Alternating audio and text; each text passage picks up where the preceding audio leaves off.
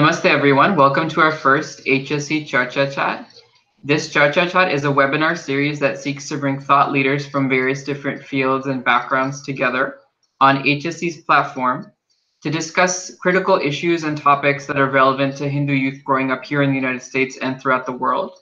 And we're very pleased for our first webinar series to have here with us um, Sri Krishna Maheshwari ji. Krishna Maheshwari is the founder and CEO of Hindupedia, the online encyclopedia of Hindu Dharma. He has co-authored Making Children Hindu-Phobic, a critical review of McGraw-Hill's world history textbooks. In addition to making an online encyclopedia, the Hindupedia team is also engaged in driving textbook reform to remove Hindu-phobic and Indo-phobic content from textbooks. Krishnaji has himself co-founded several Hindu organizations in the past, including a very important connection to us here at Hindu Students Council through founding the Cornell Hindu Students Council chapter, Chinmay Mission Seattle, ISKCON Bhakti Vriksha programs in Boston, San Jose, and Seattle, as well as Yoga Bharati in Seattle. He is an invited speaker on new topics at conferences throughout the United States and has an MBA from Harvard Business School, master's and bachelor's degrees from Cornell University in computer engineering and computer science. Krishnaji, we're really, really thankful to have you here with us today. Before I turn it over to you for um, your presentation, I just wanted to tell our viewers that uh, if you're watching this on YouTube Live, you can comment your questions for Krishnaji on the live chat, and then I will um, ask Krishnaji those questions on your behalf. As you all know, my name is Parth. Um, I'm currently the HSC president, and I'm really stoked to be hosting this conversation here today with you, Krishnaji, and with all of you watching throughout the world. Okay, so with that, Krishnaji, please um, start your presentation. I'll have your slides up. All right, thank you. Namaste, everyone that's attending. Um, the, the, one thing I would like to say, this is a webinar. Um, we're going through YouTube Live, but at the same time, if we don't engage and participate, this is going to be a really boring session. On the other hand, if you are participating and asking questions, then this can be very, very interesting. This is a presentation I've given many times, and the pace really is determined by you as the audience is listening and engaging. My goal is not to go through every single slide. In fact, if we make it through all of the slides, I'm going to be really, really disappointed. That being said, let's let's kick off. So, so this talk is entitled "Tracing the Origins of Hindu Dharma." The reason we entitle it as such is because we're going to go on a journey together to try to figure out where we all came from and when we came from, taking an interdisciplinary approach. Can you go to the next slide?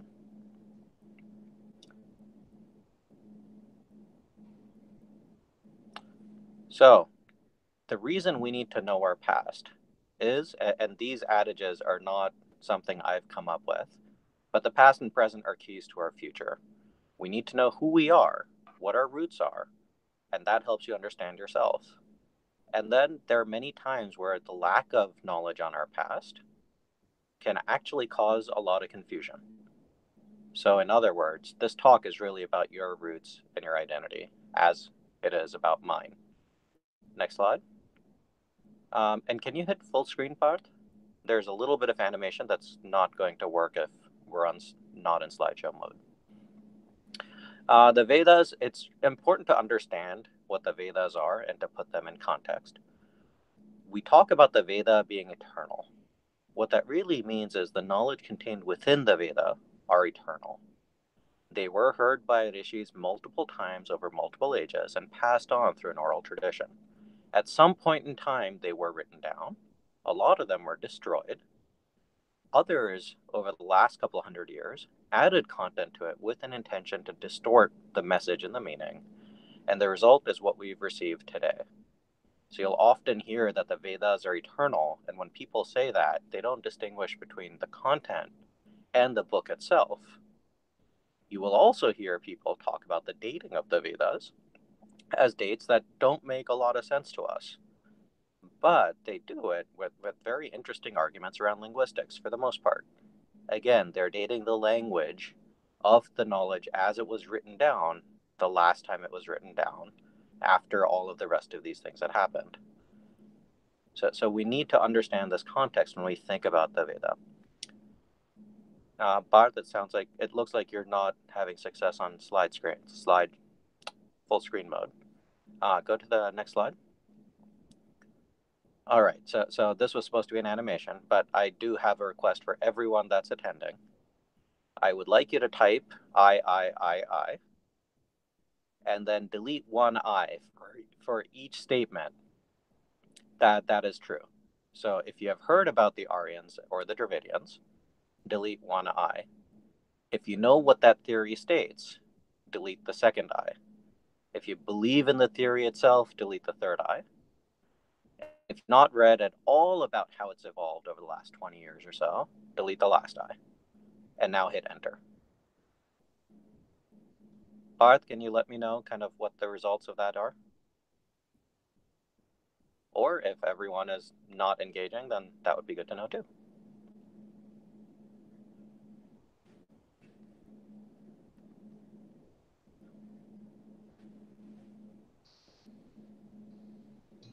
So we have mostly uh, one or two eyes coming in. Okay. All right, so then this will be very, very interesting because many of you believe in the theory, which also means we're going to we're we're not going to address it directly. But if I'm successful, you will start questioning your own beliefs. All right, next slide.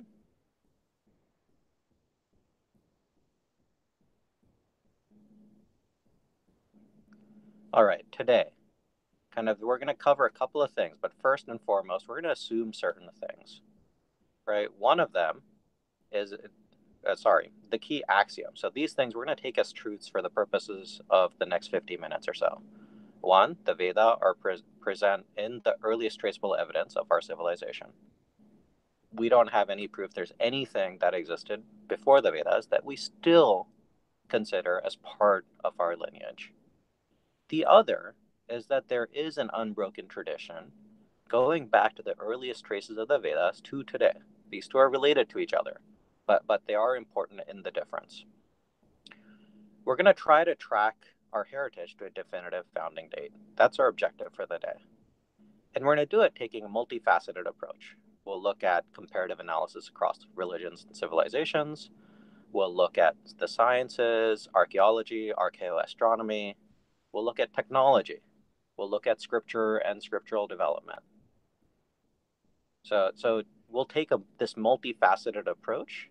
It's something that's somewhat unique. Most people tend to argue along one of these lines, but it is important for us to look at it across all of them.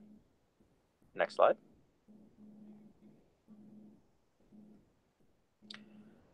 All right, comparing religions this is an interesting thing because if you take 100 years as one religion year, and I'm just making the scale up, but it helps you understand where we sit relative to all the other major world religions. Sikhism would be five years old, Islam 14, Christianity 20, Buddhism, etc., 25, Zoroastrianism 26, Shintoism are in the late 20s. Judaism is the closest at 37. Well, we're the grandfather uh, Hindu Dharma is the grandfather of all the religions at 80.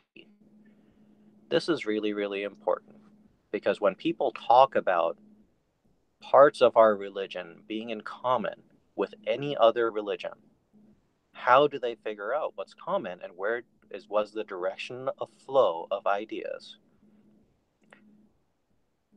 Let's take your relationship with your baby brother.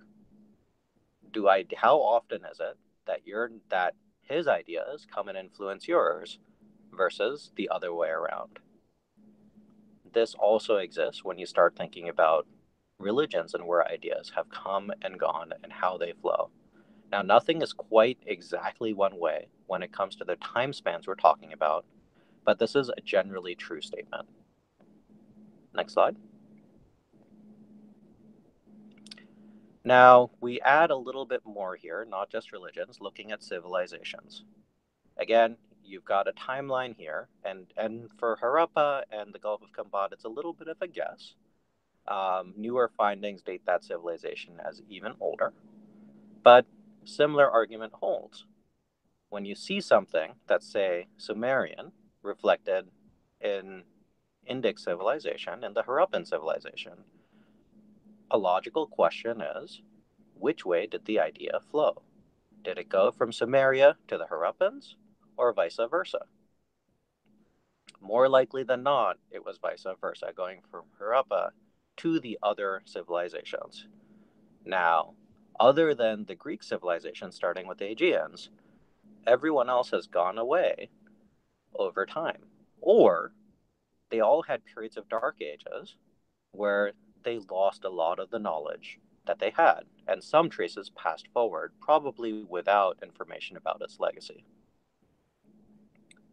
I'll pause there for a second. Are there any questions so far? Yes, there are some questions coming in, Krishnaji. So one question is, um, there's a popular belief among Hindus, chronologically chronologically speaking, that there's no beginning or end to Hindu dharma. So then, what is the importance of discussing the origins of Hindu dharma? That is an absolute fair point. There is a popular belief that we have no beginning or end, or more precisely, the beginning came when Lord Krishna or Lord Shiva, depending on whoever, whichever lineage you follow, gave those teachings to the sun god, Suryadev, and then it progressed from there onward. This happened before the start of time itself, which is why we call it having no beginning or end. Yet there is also an experience that we all have had or will have, which is in the popular discourse, where specific timeframes are attached to our religion and to our beliefs.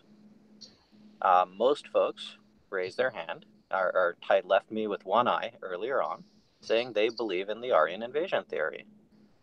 That theory states the Aryans brought Hinduism into India, and specifically they originated it, which is a definite start date to the start of our dharma. So, so this question itself is a little counterintuitive relative to the voting that, that we saw a little bit earlier. So what you're saying is the importance in the historicity is what it implies for the for the Hindu dharma more generally, and that's why it's important to discuss this topic.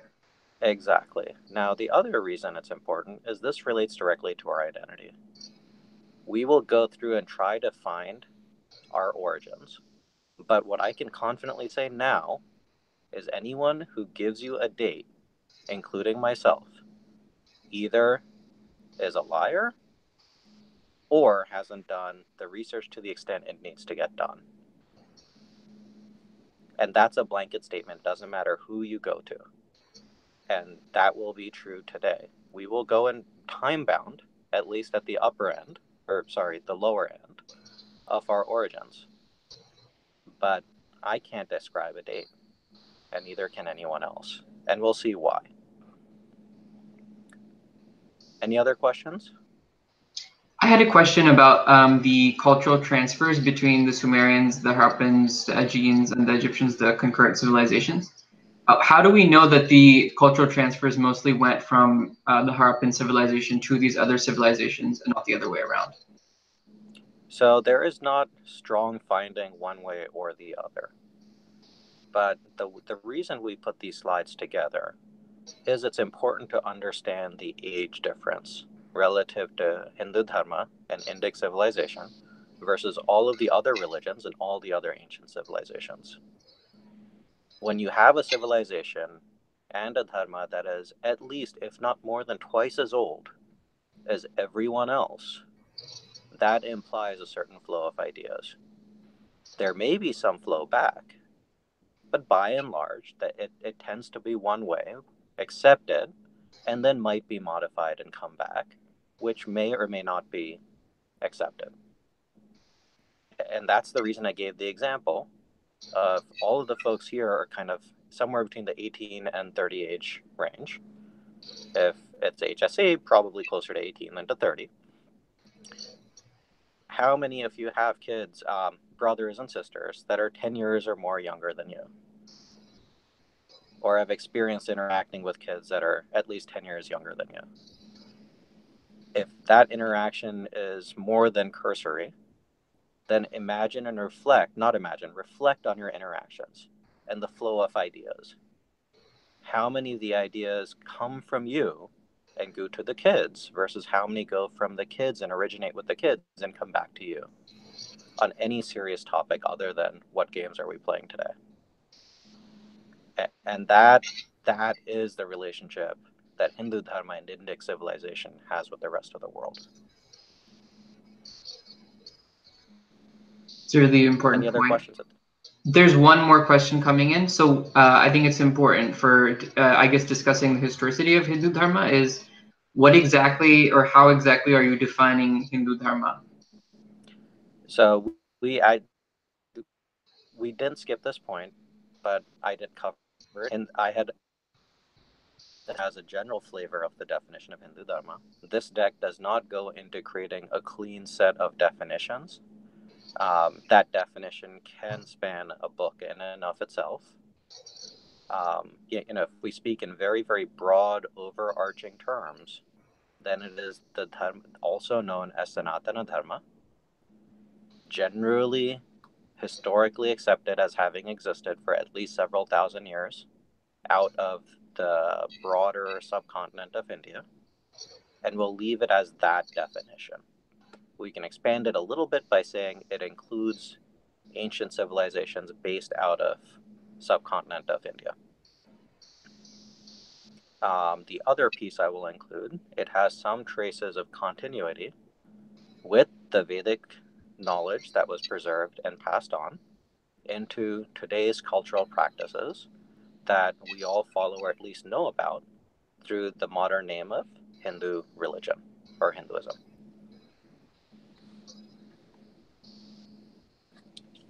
Okay, I think that's all the questions we have for now. So we'll go back to your slides. Okay.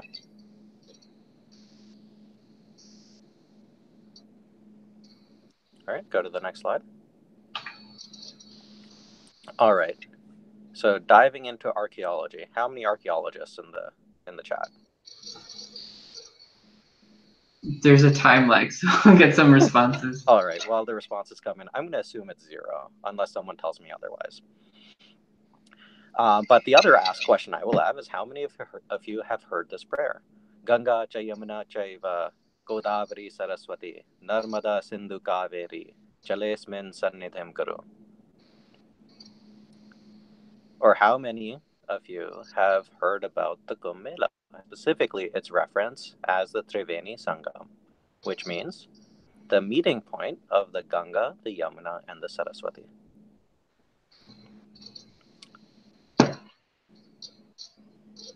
The interesting thing is both of these are practices that exist today, and both of them refer to the Saraswati River, which until recently was considered mythological, is considered purely a deity that we worship because of its reference to the Devi that represents knowledge and education, but is something that scriptures discuss extensively. Uh, go to the next slide. Right. So when it comes to Saraswati and Shastra, the Rig Ved mentions it over 60 times as a mighty river flowing from the mountains to the sea.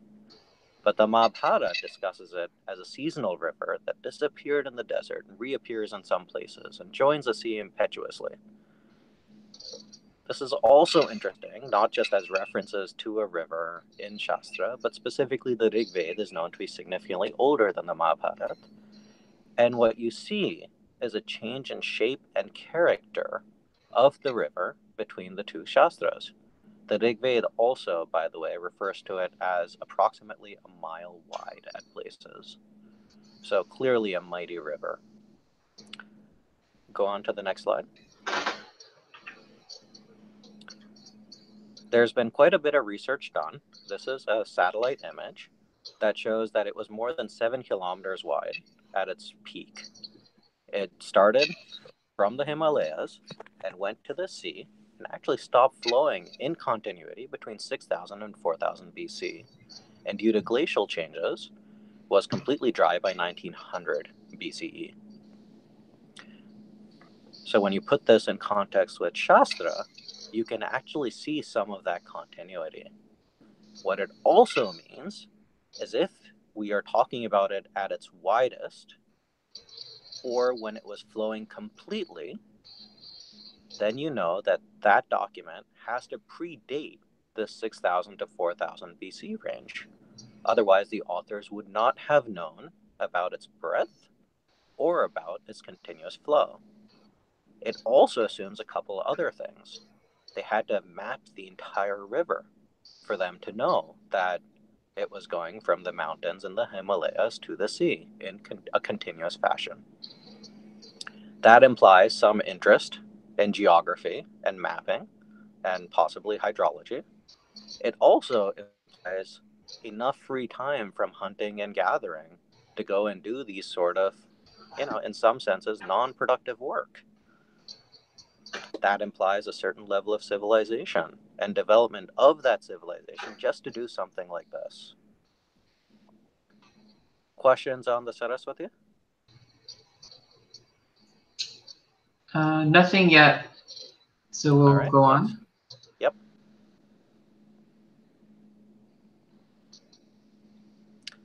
All right, switching track.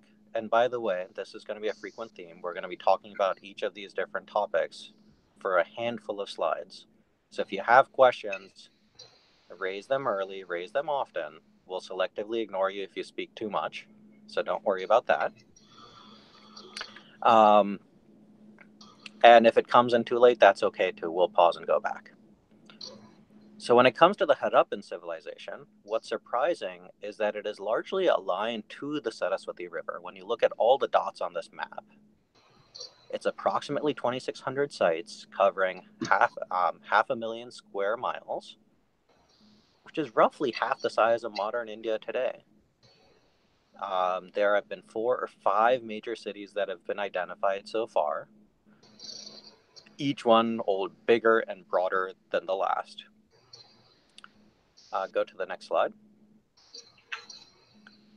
Um, but what is noticeable is if we go back to one of its earliest settlements called Mehrgarh. It is what it was a site and a city that was in continuous usage for at least 4,500 years old. In its earliest phases, people lived in mud based four bedroom houses, or four room houses, sorry. They conducted farming, animal husbandry, and believe it or not, dentistry. So there were a couple of uh, skeletons found from this early period, and the pictures you see are pictures of teeth, of specifically of molars that had cavities removed. So what? Did, so everyone has gone to the dentist.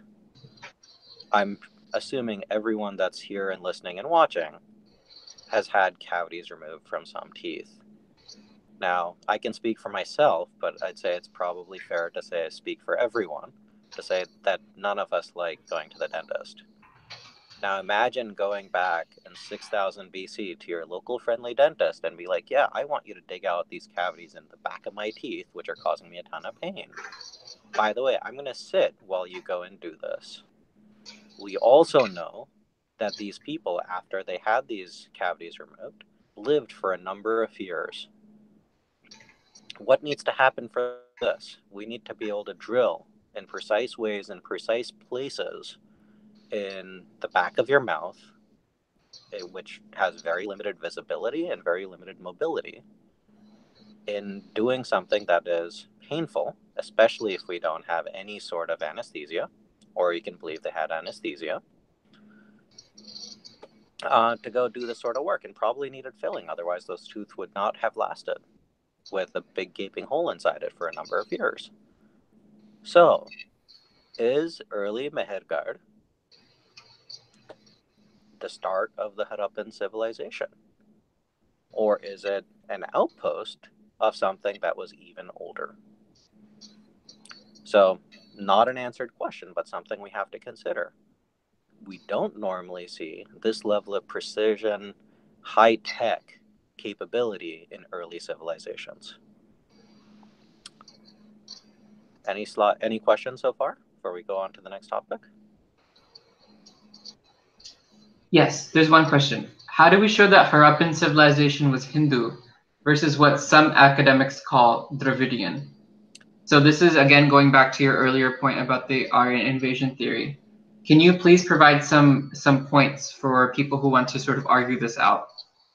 Absolutely. Can you go on to the next slide? I don't remember if I discussed it here. Uh, yes. Okay, good. Um, perfect timing for that question. So, more about the Harappans. They had planned cities, north and south streets, typically west of a river, which all follow directions on construction in the Sthapatya Ayurveda, which is a document that we still have today. They also followed, those houses in those cities also followed Vastu Shastra. The doors faced east, the, they had bathrooms and a kitchen, they had understreet sewers, they had water conservation, and yeah, they had yoga. Um, there are about a hundred other seals. I've only included literally three topics here um, that also reflect practices of Hindu Dharma that continue today, but were etched in seals like the ones here uh, that connect the two. So, for example, women part their hair and put sindoor on their heads. That's reflected.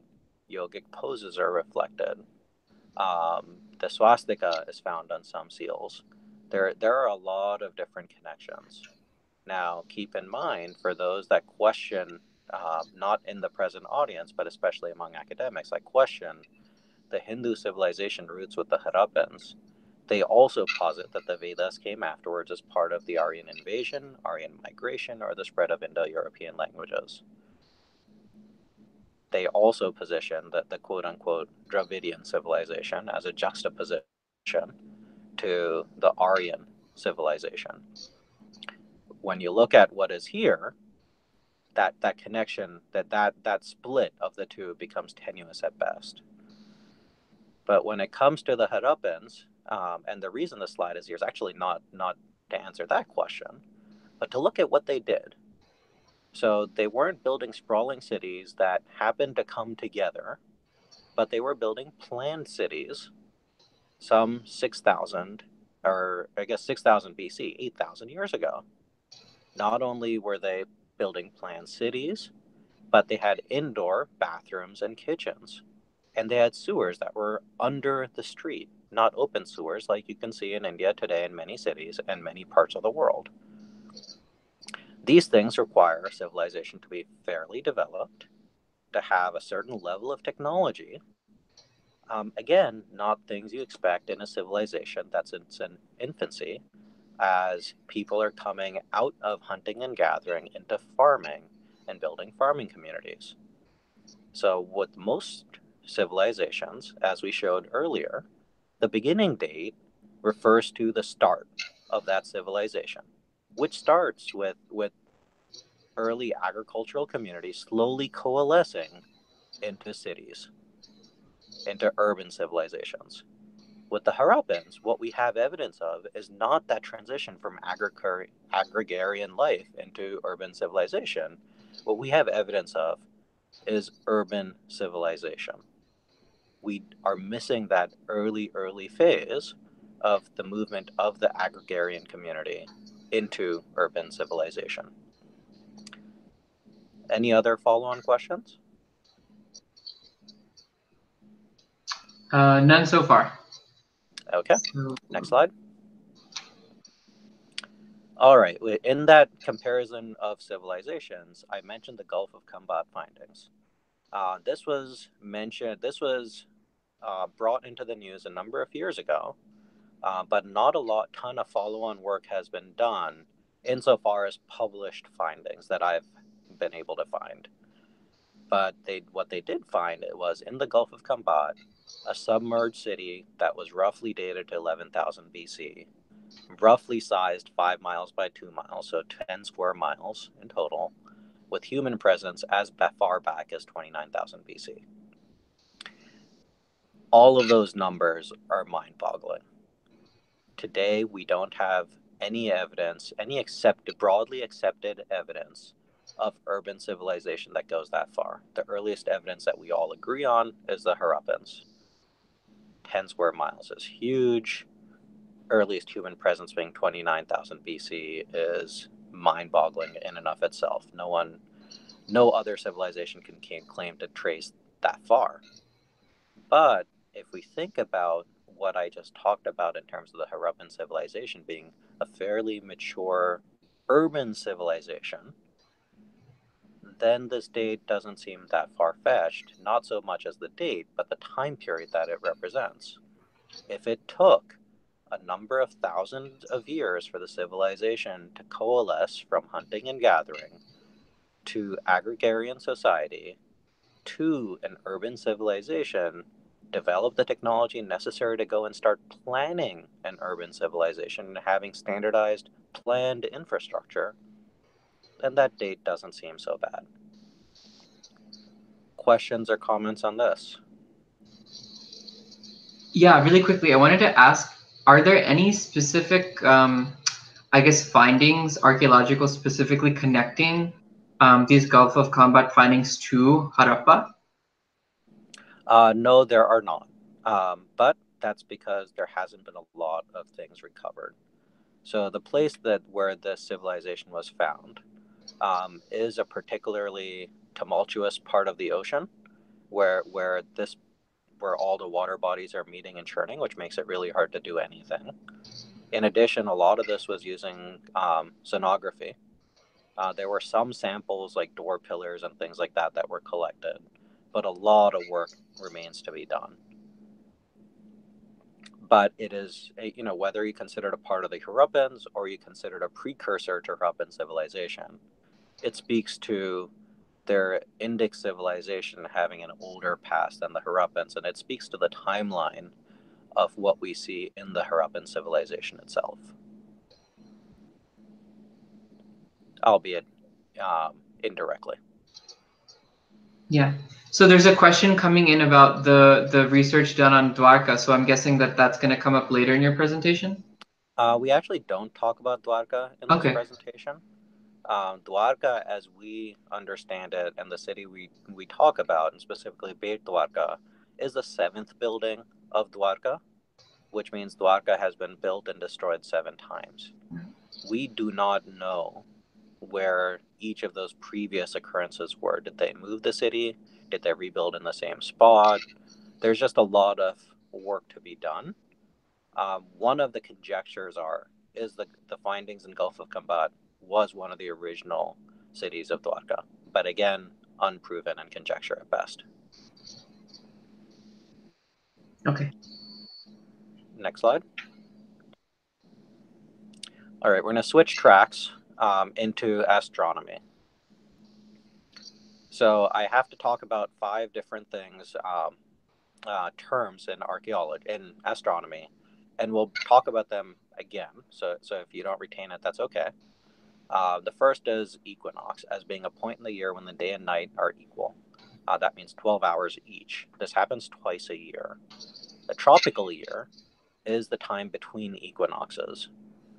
The precession refers to the wobble of the Earth as it spins about its axis. Hopefully, all of you know that one.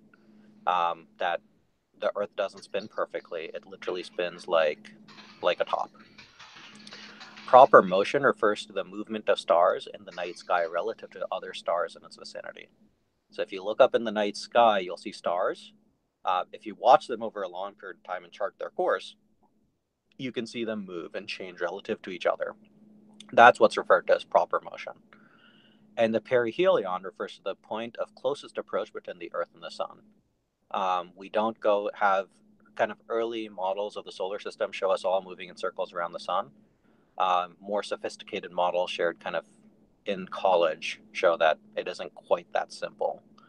And we all all the planets have somewhat oval shapes of their orbit um, with there being a close and a far point relative to the sun. So that is referred the closest point there is referred to as the perihelion. Next slide. Um, so i know all of you are sitting in front of your computer screens but what I'd like you to do stick your hand out and, th- and put your thumb up as if you were giving someone a thumbs up sign and raise it up towards the sky and then look at your thumb and specifically look at your thumbnail. The distance it takes for a star to move from one end of the thumb to another in the sky is a sixth of a degree, which is roughly the distance covered by your thumb. Human eyes really cannot look at and be more accurate than a sixth of a degree when it comes to mapping the night sky and movement of stars. Now, we have to make a couple of assumptions, and then we'll go challenge those assumptions. One, when it comes to looking at the disc- the dating of each of these terms that we sorry, the sizing of each of the terms we just talked about, to get there, you need to observe the night sky every night over a number of lifetimes. Now, I'm not referring to being reborn and continuing your previous profession from your previous birth, but I'm referring to multi generational record keeping. That means I'm going to go observe and spend my entire life basically observing the night sky and then handing it over to people younger than me to continue doing the same.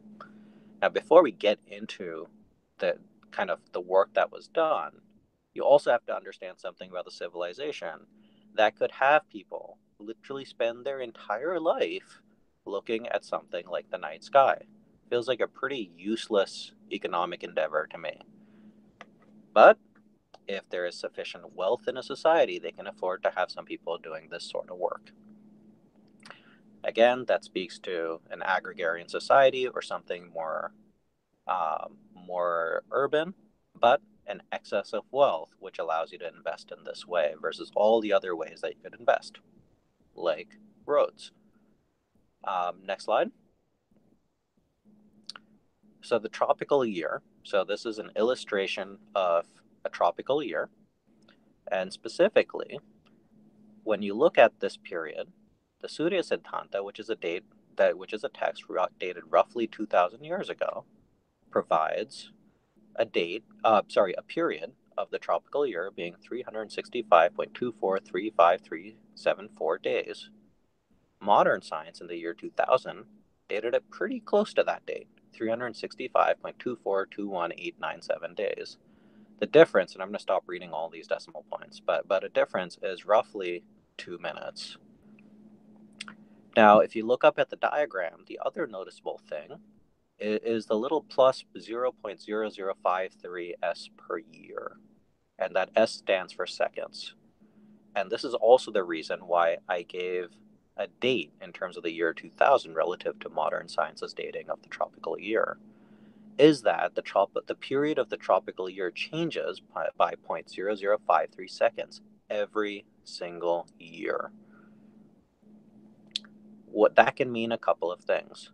The Surya Siddhanta in its authorship was actually correct at the time of its authoring, or they were really off, but really, really close to what it is today. Either way, to to observe this sort of thing using the naked eye and multi generation record keeping would require 10,000 years of observation and multi generational record keeping. Can you imagine the sheer boring life that these people had and the sheer excess of wealth a society had to be able to invest in 10,000 years of non productive life. Questions on astronomy so far? All right, next slide. We'll continue. All right, so measuring the Earth's precession. Remember I said precession refers to the wobble of the Earth? So Surya Siddhanta also has a, a measure of the wobble and that I can't read the um, read the slide here, but you should be able to read it on full screen. But the key thing here is the Surya Siddhanta's measure was actually really, really close to the measurement of modern science. Again, to measure it requires 3,600 years of observation, but only after you've measured the proper motion of stars, the perihelion, and the tropical year, all three of which was done. So together, add on another 10,000 years of unaided observation for this level of precision. So we're now at roughly 20,000 years of measurement and investment by a society. Next slide.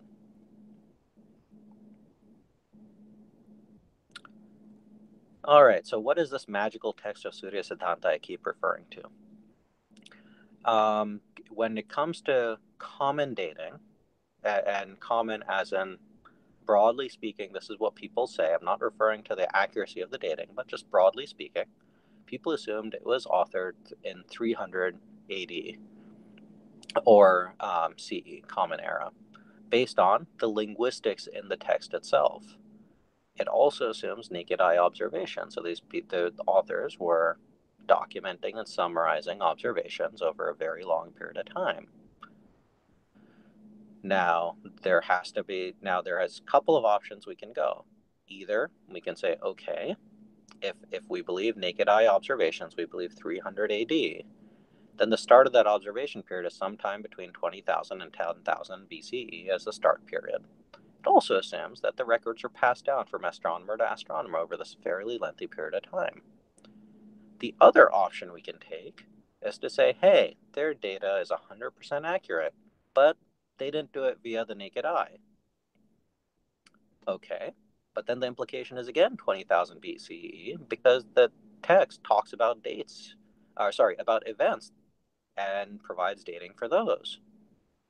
So either way, no matter which way we go, we run into a conundrum that all the dating based on this one text defies anything around the Aryan invasion that we've learned about. Any questions, comments? Anyone starting to question their own beliefs?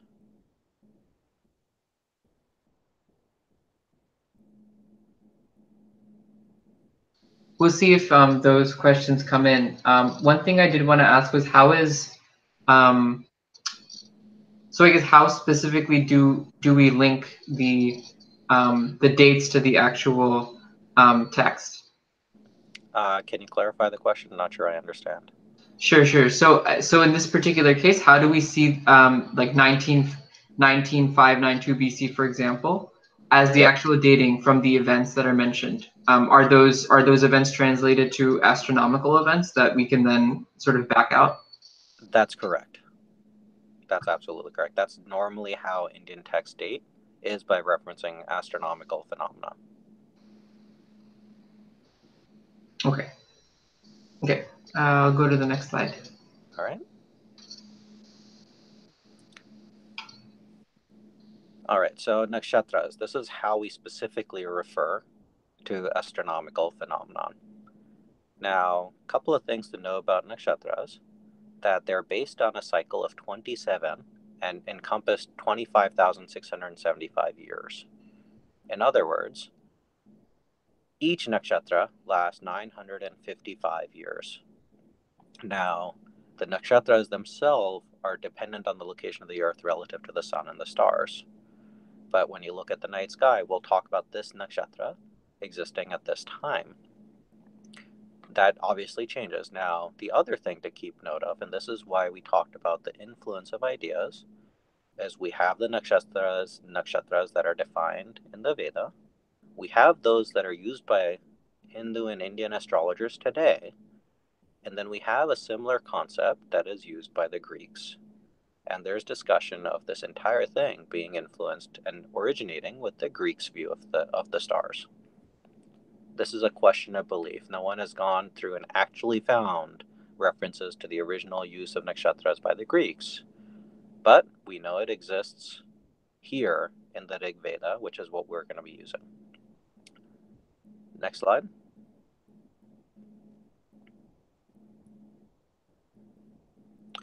All right, when we talk about astronomy in the Rig Veda, and this is the reason we, we talk about this, is there's a bunch of dates that are referred to in the Rig Veda and the Yajurveda.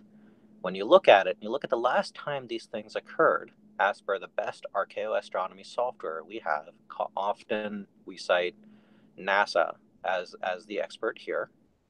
But you'll notice something very peculiar. Why does the Yajurved, which is less old than the Rigved, refer to an event that predates the oldest known event in the Rig Veda. And this goes to what we started talking about very, very early in this discussion, which is the fact that the Veda existed and was recompiled from time to time. So, what we consider to be the oldest Ved, the Rig Ved, may not actually be the oldest. Again, the difficulty in dating is because of these sort of interleavings of knowledge. Next slide. Uh, so sorry, before we go on, there's some questions that are coming in. Do you mind if I just okay. them? Great. So um, one question is that um, Nilesh Oak sets the, yep. the, date of the Mahabharata to the sixth millennium BCE, um, based on uh, the astronom- uh, astronomical references in the Mahabharata. What are your thoughts on that particular date? So I have heard his talks on YouTube, and I think he makes a forceful argument supporting his dates. I'm not an expert on the Mahabharata, but what I do know is that his dating is not accepted by a lot of people that are experts. So what we have left, and really for him, is to continue pushing his argument till it becomes mainstream among, among in the, um, what I would say is emic um, scholars. Yes. Um, and what is the, what is the current consensus? I guess right now. Uh, the the consensus itself is being challenged, so it's kind of hard to give a date. Mm-hmm. But a lot of people refer to roughly 3500 BC as a date. Nilesh Oak, and there, there are a smaller group of people that have a similar date. For example, Professor Achar, that are in that 5000 BC range. Okay. And then another question coming in for the previous slide, which is what does it mean for a nakshatra to last 955 years? Does it mean so, that the stars physically cease to exist? No. So, so this is not about the existence of the stars themselves. Stars measure life uh, their own lifetimes in the scope of billions of years, but it refers to the specific arrangement of stars as is visible to us from Earth, and in this case from India, over a period of time. So the constellations, as we see them now, will have existed over its total period for roughly 955 years. At that point, they will transition. And so this is a continuous transition. It's not like the next day, like the night sky is totally changed, but the nakshatras themselves have elapsed and changed into the next nakshatra, the next set of constellations we see over a period of time. And those periods are measured as 955 years.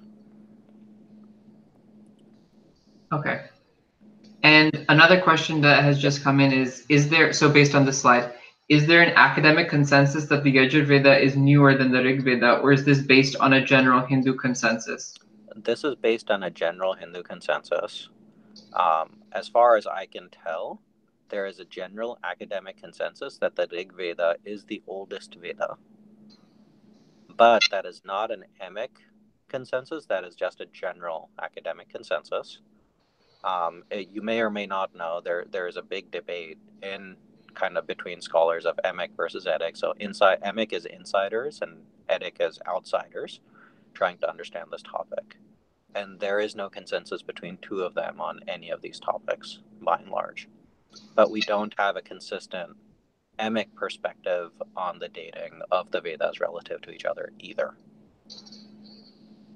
So what this slide does is really challenge mm-hmm. anyone that states a specific way of seeing the Vedas. I see. Okay. Okay.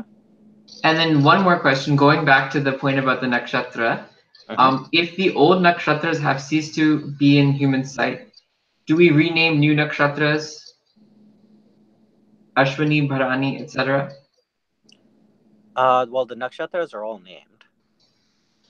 So we may choose to rename them if we want to, but but they've been named and they're cyclical in that they come back. Um, so I'm not sure how to answer that question. I mean, we could if we wanted to.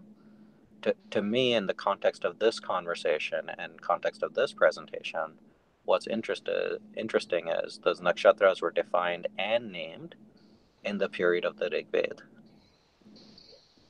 So how exactly did they map the night sky spanning 25,000 years? In two periods of 955.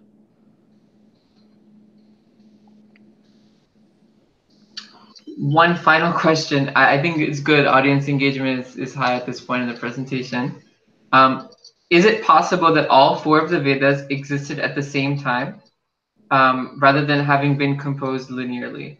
Or do we have Um, actual evidence that the Rig Veda is, is older? I guess this is uh, related to the previous question. Yes. Um, when I started the presentation, uh, I referred to one of the things we'll believe is about the Veda and not about the Rig or Yajur, Yasam, etc. Mhm. is because we believe that the knowledge contained in the Veda is eternal. We also know that knowledge was recompiled many times over history. The last recompilation happened by Maharishi Vyasa, which was the time when he split the Veda into four documents for the purposes of Kali Yuga. So, so the answer to that question is we know that they were part of a holistic single document that were split. Now, please use accept the term document as a very loosely de- devised term because this is an oral tradition that at some point was written down, and the oral tradition is significantly older than the written tradition.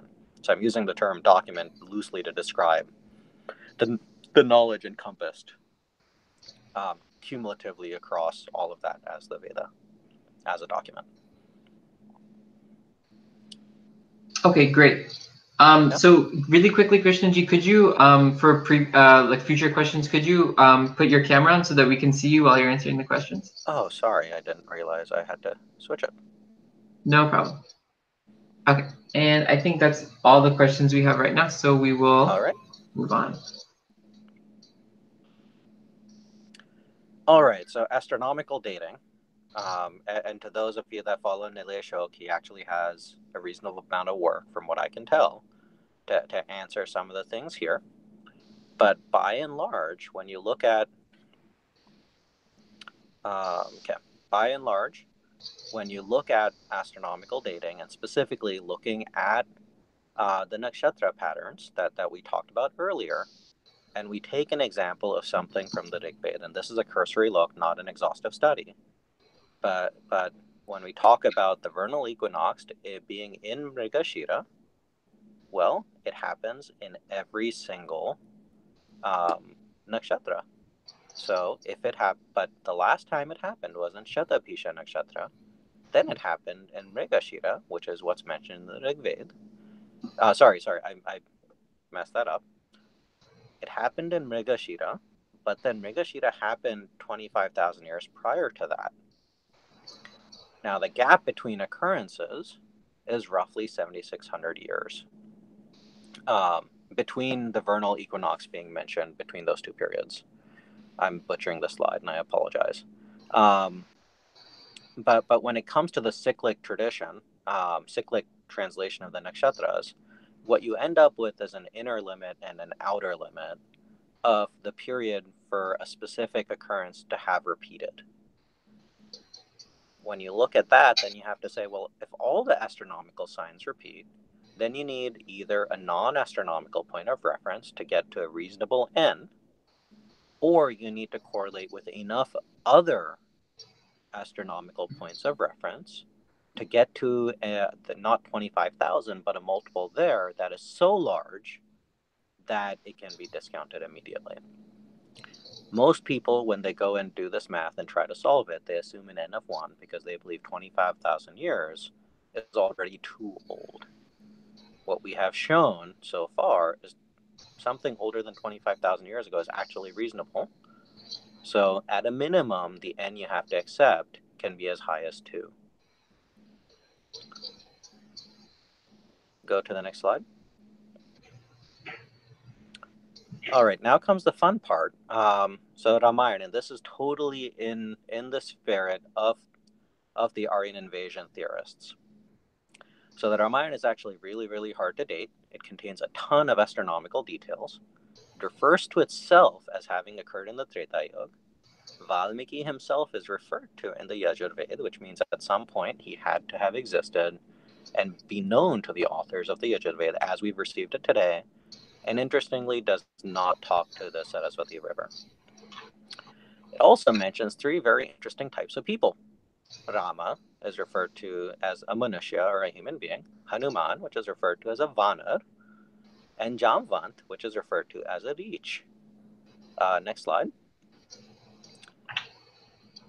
So I'm not positing a theory, but but at the same time, this is a little bit tongue in cheek and entirely plausible. Um, when we look at a chart of various Homo species, um, this this chart comes from Discovery Magazine, which is a scholarly magazine, and they did a bunch of work trying to figure out when our predecessors existed. Now, when you look at this, the first thing you'll notice is Homo erectus existed for about 2 million years. And it coex- Homo erectus coexisted with two other species, Arunabosai, um, I, I said that wrong, but, but Abosai, and then Homo antecessor. Um, Abosai was kind of at the tail end of its existence, and Homo antecessor was a relatively short lived species. But if the Ramayana happened and three coexisting humanoid species existed, that seems like a reasonable period for it to have happened if we believe in Treta Yuga at all. Um, and if that's the case, those descriptions seem to fit. Then, the, then on the left are artist artist depictions of those three species. Kind of matches how we think about it. On the left, is um, a antecessor. In the middle is Homo erectus, and on the right is Abosai. Mm. Does that make Ramayana having happened a million years ago, roughly 1.2 million years ago? So I say this is level of scholarship is not that far from those that propose the Aryan invasion theory. Obviously, they've put a lot more work into this than I have but it raises a really good question. Next slide. Can I ask a really quick question before? Yep. Um, so, uh, have there been attempts to date the Ramayana based on the discovery of the bridge, um, the Ram Setu transversing uh, India to Sri Lanka? Not that I'm aware of, but there are challenges to that bridge between India and Sri Lanka, um, being between India and Lanka of Ramayana. Uh, there are people that conjecture that Lanka of the Ramayana time frame is actually different from Sri Lanka because the distance that um, Hanuman had to jump is significantly greater than the distance between India and Lanka and Sri Lanka.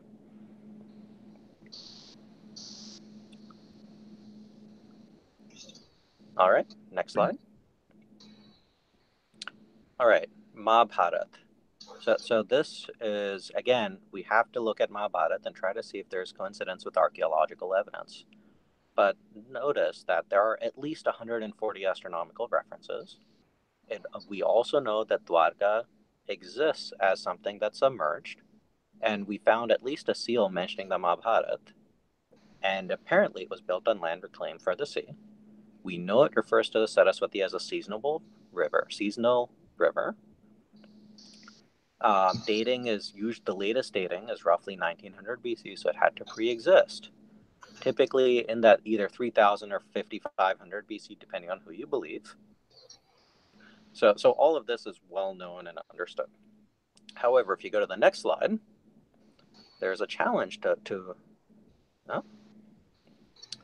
All right, we're uh, we are missing a slide. Hold on, I will read this to you. One second.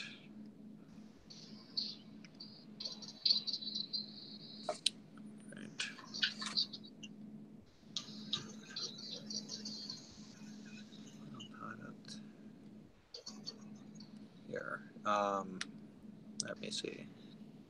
All right, so, so we don't have this here, but but let me let me challenge this a little bit. One of the interesting things about the Mahabharata is during the war itself, after the killing of Dronacharya, his son launches what can best be described as a nuclear weapon. Uh, it's the Brahmashira Astra against Arjun.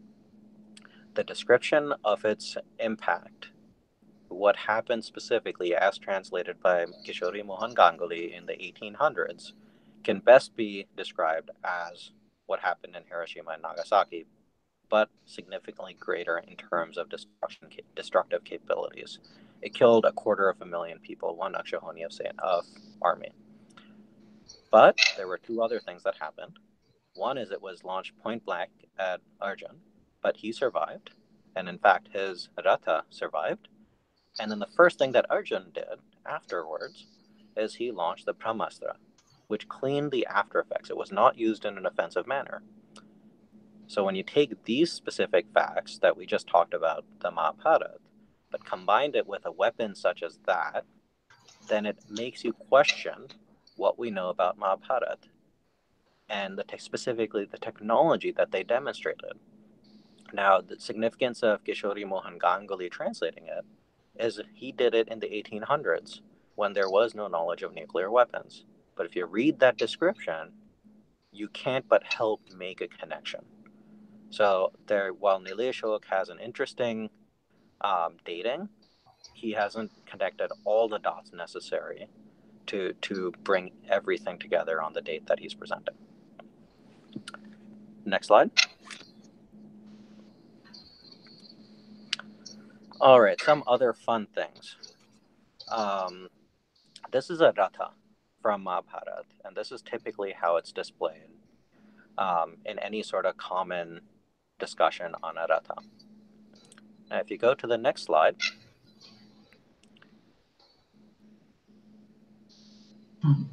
how would you think about the Ferrari being a Vidyut Ratha? By the way, Vidyut Ratha is a powered vehicle that's referred to in the Rig Veda. Next slide. What about the Jalayan being an amphibious aircraft, or the Kara, which is an amphibious vehicle, or Tritala being a three storied vehicle, or a Vidyut being a powered vehicle? So we can go on and on, but these are vehicles that were defined and discussed in the Rig Veda with things that look and feel like the same thing as we know them today. Makes you question what sort of technology they had or what sort of imagination they had back then when they were writing uh, or discussing and creating the Rig Veda. Now, another thing to understand um, is the human imagination is limited by access to technology. What that means is if your life deals with sticks and stones, if you're using spears for hunting, you, as an, a person with an imagination, could not imagine the after effects of a nuclear explosion or life on Mars it is not possible within the realms of how our brains work. So, if these people, our ancestors, were coming up with these sort of things discussed in detail,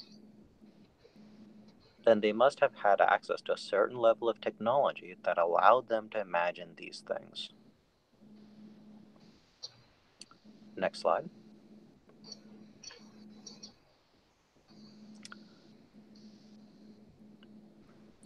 So, other things that the Rig Veda talks about the Earth being round and in a solar orbit. Specifically, the sun does never set nor rise. When people think the sun is setting, it is not so. For Hafting arrived at the end of the day, it makes itself produce two opposite effects, making night to what is below and day to what is on the other side. Again, you can read the rest of it yourself, but they understand the heliocentric model of the solar system clearly by the way, they also understand and have developed error correcting codes and encryption. Those are modern terminology to things that existed back then and were used to transmit the Vedas to us today orally without with very very limited change. Um, I'm sure everyone has played a game of telephone at some point in their life. The game of telephone doesn't doesn't end up with a message being received after going around the room in a way that resembles the original message. Now we're talking about complex, lengthy text being read.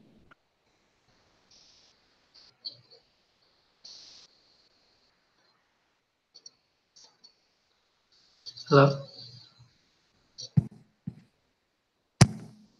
All right, Parth, can you still see me and hear me? Uh, your video isn't showing up, but I can hear you. All right.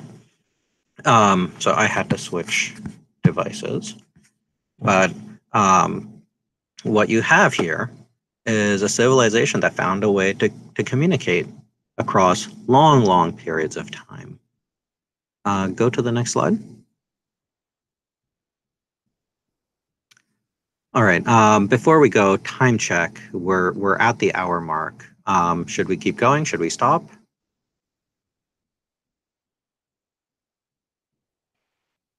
So it looks like we only have seven slides of actual material left. So I think we can maybe just wrap up quickly and then have questions at the end. All right, so, so, so other examples of science in the Puranas, they talk about vimanas, their construction, how to fly them, etc. They have the concept of twinkling lights in the night sky being stars like the sun. They measure the speed of light at approximately 186,000 miles an hour. They measure the age of the Earth and discuss it in terms of 4 billion years. They understand the relativity of time, akin to how Einstein talks about it. They understand the impact of the moon's tides, uh, moon's phases on tides, etc., etc., etc. All of these things require a certain level of sophistication that, frankly, we're not willing to give um, credence to, to our ancestors dating five, seven, 10, 20,000 years ago. Now, one of the axioms that, that we took was all of these things were developed without the aid of technology. Now, let's challenge that axiom. Either we assume that they had a period of time sufficient to go develop all of these things, in which case we have to give them credit for that time having existed in the course of their civilization. So we're talking more than 10 to 30,000 years. Or we assume that they had technology, in which case we have to give them credit to having time to develop that technology. Or we assume that they meditated and they received this knowledge through the divine. If that's the case, then, well, we better all change professions and learn how to do that, because it seems like it's a better answer to whatever we're doing today. And with that, I will wrap and open up to any questions.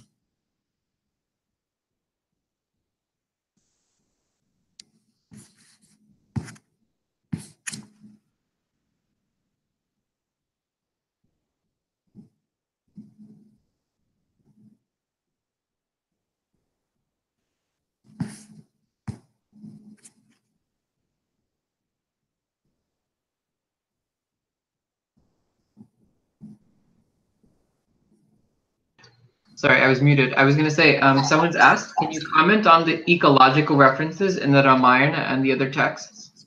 Um, what specifically are you referring to? So I think I think the idea is uh, there's references to specific land formations and specific forests, for example, in the Ramayana. Mm-hmm. Also true of the Mahabharata. Yep. So so there is extensive discussion in all of the itihasas about what places were considered holy, what are the geographical landmarks, what are the flora, fauna, etc. All of those things are discussed in a way you normally don't expect out of a storybook. You don't see that level of description uh, description in the Iliad, for example. So either you assume that there is a historical basis for them, or people had wild imaginations and no real understanding of what's legitimate in a story. If you assume that there's historical basis, then it becomes interesting to go try to figure out how much of that remains today and can we recreate the journeys that that people in the Mahabharata and Ramayana took, the Pandavas and Bhagwan Ram, for example, in his Vanvas. People have, I know for a fact that people have tried to recreate his journey, um, Bhagwan Ram's journey from the Ramayana based on what evidence they can see um, as exists in India today. And they have been able to go do this. So there is some historical basis for these things having actually existed.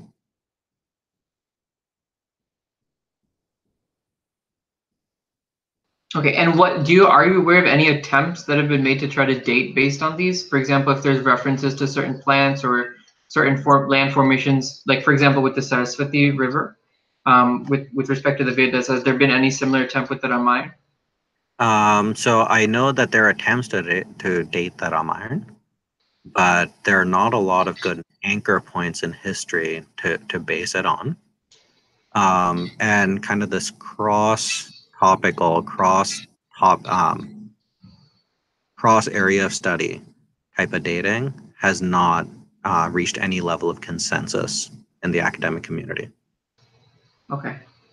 So going going back, there was a previous question that was asked um, regarding the dating of the Ramayana from uh, previous slide, uh, which is so there's there's a lot of things that we know about the early hominids is from their skulls, right? Um, and one of the things that we know is that uh, the cavity that the brain was located in was tended to be smaller. Um, so doesn't this give evidence for a smaller brain, more limited brain function that would rule out uh, a dating of the Ramayana back to 1.2 bil- uh, million years ago? Uh, That would assume that there is a direct provable relationship between the size of the brain casing and the size of the brain, and the size of the brain and the functions that and the level of cognitive reasoning that it would allow, um, and that it can't be enhanced. None of those things have been tangibly proven. The size of the brain casing, the size of the brain is a conjecture that that is well accepted as well. It can't be bigger than the space in your head. Um, but in terms of cognitive function, we have a long ways to go in terms of mapping cognitive function relative to the size of even our own brains, much less our antecessors. Okay, that's a really good answer. So um, another question that I think is um, a little bit more fundamental, big picture, is what is it about Hindu Dharma that is conducive to scientific and mathematical discoveries, like the speed of light, astronomy, etc.? And why are these uh, discoveries specifically Hindu and not Indian, in a more general sense? Yeah, so so that's a really really good question. Uh, the big thing to understand is Hindu Dharma, broadly speaking, states that the reality as we see it is temporary, and the only reality that exists is the supreme. The concept of mithya, for example, really refers to something that's temporary, not something that's fake or false. And if you assume it's temporary, but the only thing that's real, that's permanent, is the supreme, then everything that's temporary is a part of that supreme thing, even if it is there temporally. Then studying what is around us becomes studying the supreme in and of itself. Therefore, understanding the universe around us helps us understand the supreme. That's the fundamental thing that connects us into other topics that we consider separate from religion. If you look at Europe, how many people were hung or killed or burned at the stake for following things that we now call science, back then were called philosophy? Because it challenged the Bible or it challenged the predominant faith of the area. We were never dogmatic about these things. We were open. We said, help us.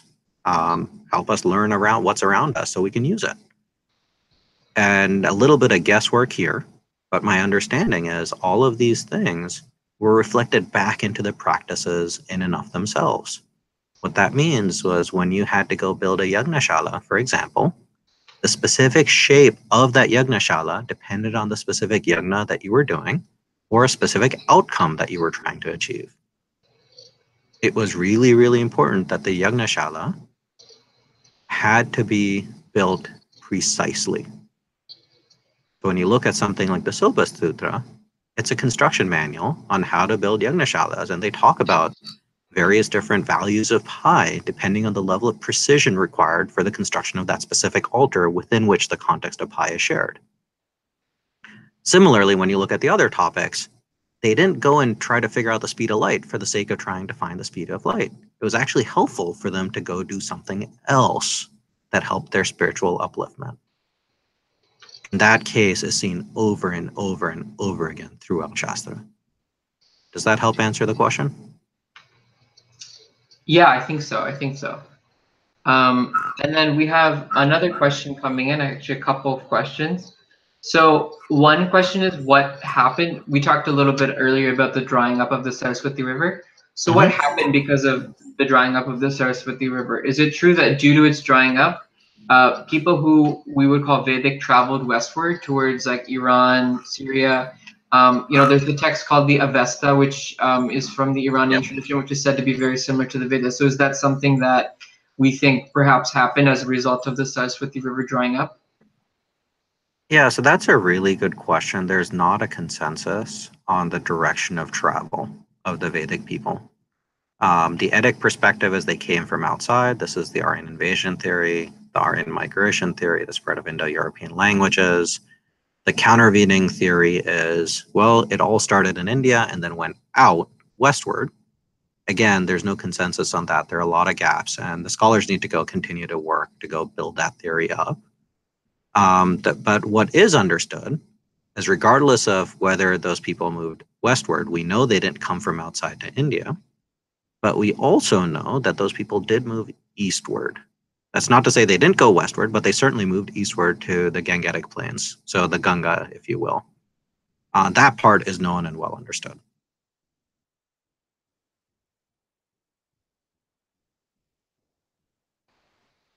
Okay. Um, uh, one question for me. So we talked a little bit earlier about um, the form of technology that's discussed in the in the Vedas and other texts.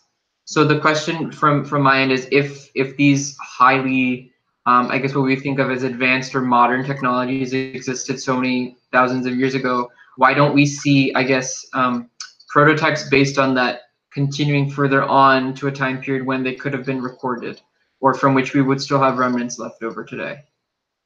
Um, that's a really good question. So one of the things we have to give credit to anything, if we assume that line of reasoning, then you have to give period a a time period for which that technology to decay to the point that it's no longer visible to us directly.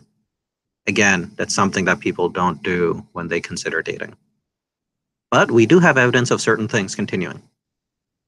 Um, bathrooms being inside houses, underground enclosed sewage systems, kitchens being inside, right? It, in the US 200 years ago, uh, there was a concept of an outhouse which is where your bathroom was. You did not want your bathroom inside the house because it consisted of a pit. That got more and more sophisticated over time. Eventually, about 100 years ago, we started building sewer systems in the US. We had sewer systems in 3000, 5000 BC in India. The concept of planning and city planning existed back then, exists today. Vastu Shastra, Sthapatya Ayurveda, those things exist today the way temples are built follow the way things were described back in the Harappan period. Now, we don't have evidence of direct linkage to nuclear weapons, to flying aircraft that are 5,000 years old. There had to be a period of decay to account for it. What we know is after the Mahabharata, a lot of technology was lost. That's described in the Mahabharata itself at the end of it with with the mass destruction that was involved in, in the killing of, of a lot of people. We also know that during the during Ashoka, he destroyed a lot of centers of learning, specifically around warfare. So again, a lot of knowledge was lost. We know in the last 800 years that India has been, excluding the last 70 or so, that there is a lot of warfare between invaders, um, Islamic invaders, and the Indian people that resulted in widespread loss of knowledge and institutions of learning and teachers and documents. So we have what we have. There is more that comes up in terms of documents that resurface, but we also don't have a steady, detailed study. Um, last thing I'll leave on this question is I don't know how many of you have heard of the Arjun main battle tank that India developed some 10 or 15 odd years ago. What you may or may not know is it has something called reactive battle armor. Uh, this is something that was developed in the last 40 or 50 years. But basically, the way tanks work and tank metallurgy works, when, when a shell comes and hits a tank, it doesn't actually explode on impact. It spins. And as spinning, it drills into the armor and then blows up. What that does is make a much more penetrating explosion that has higher likelihood of the tank blowing up. What reactive battle armor does is on impact, the way the metallurgy happens, as it as the tank shell spins, before it's able to drill, the tank armor actually explodes. And the tank armor exploding forces the shell to miss time and explode outside where it's the most optimal. This is a little bit of arcane technology around tank armor, but India is only fourth country in the world to go develop this. And it was developed based on metallurgy in the Atharva Ved, which is a connection very few people know of. Well, that is amazing. I we had no I had no idea. Um, I knew about the tank, but I had no idea that that it had that connection. Um, one more question that's coming in. Uh, this is uh, relevant, I guess, today because of all the, um, I guess, research that's being done uh, with respect to the Aryan invasion theory that's genetic in nature. So mm-hmm. the question is, um, do you have thoughts on the genetics discussion, complex research such as the R1A gene, etc.? How reliable is genetics in determining which way people flowed thousands of years ago? Yeah, so I have not followed in detail the the genetics discussions frankly, I rely on the scholars to go and figure it out and come up to some level of consensus. What we do know is despite all the genetic findings, something that was known as the Aryan invasion theory has devolved into the Aryan invasion uh, migration theory, has devolved further into the spread of Indo-European languages as a consensus on that realm. Now, the, the summarize kind of the, the spread of Indo-European languages basically doesn't say that there was an invasion of Aryans. It doesn't say that Aryans came and settled in mass into India. It says some random people came, they started sharing their language and wonderful literature, and, and oh my God, the Indians were so dumb and, and so in awe of this thing that was coming on that they wholesale adopted those ideas and those languages and transmitted them across the Indian continent. Um, I'm being a little bit provocative in my language, but that's essentially what it says. And we'll continue to see this this conversation go further down this trajectory as more and more studies happen and more and more things come out and receive some level of consensus.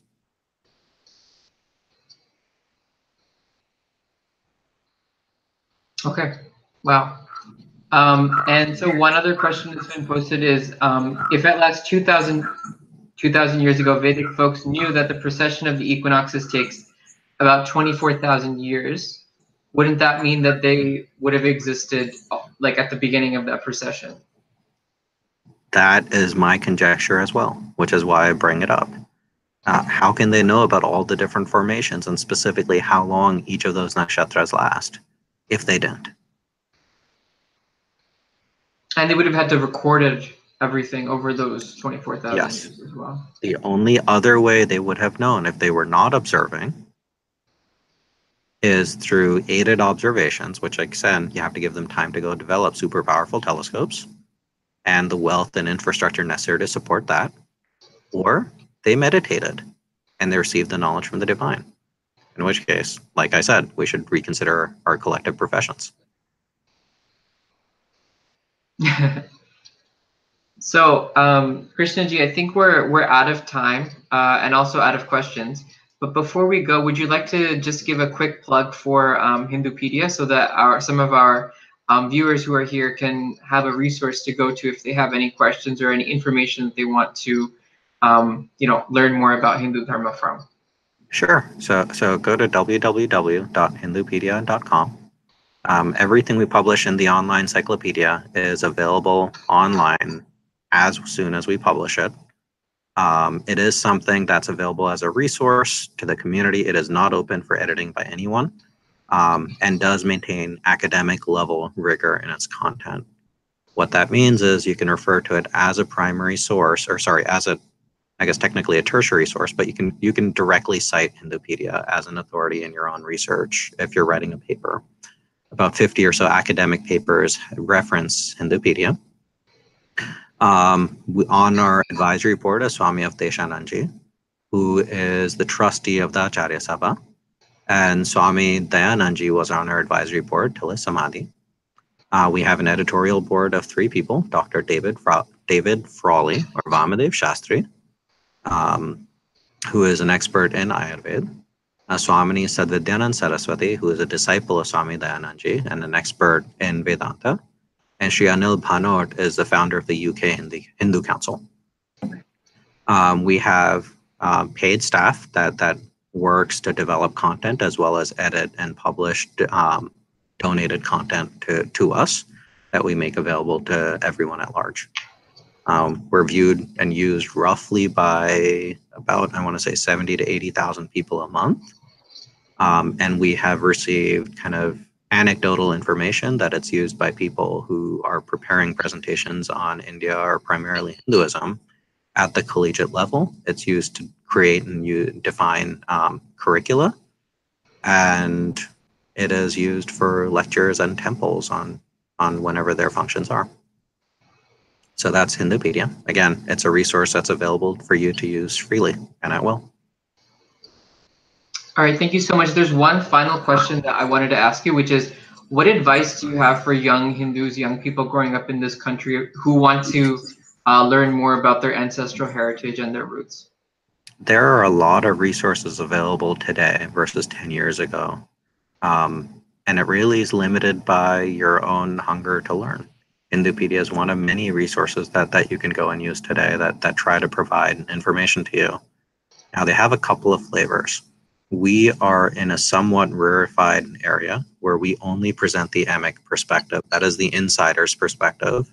And we explicitly do not try to uh, counter misinformation. So Hindupedia doesn't talk about an Aryan invasion. Even my slides today don't really talk about the Aryan invasion beyond the initial slide, which is a survey of, of you as listeners to the talk.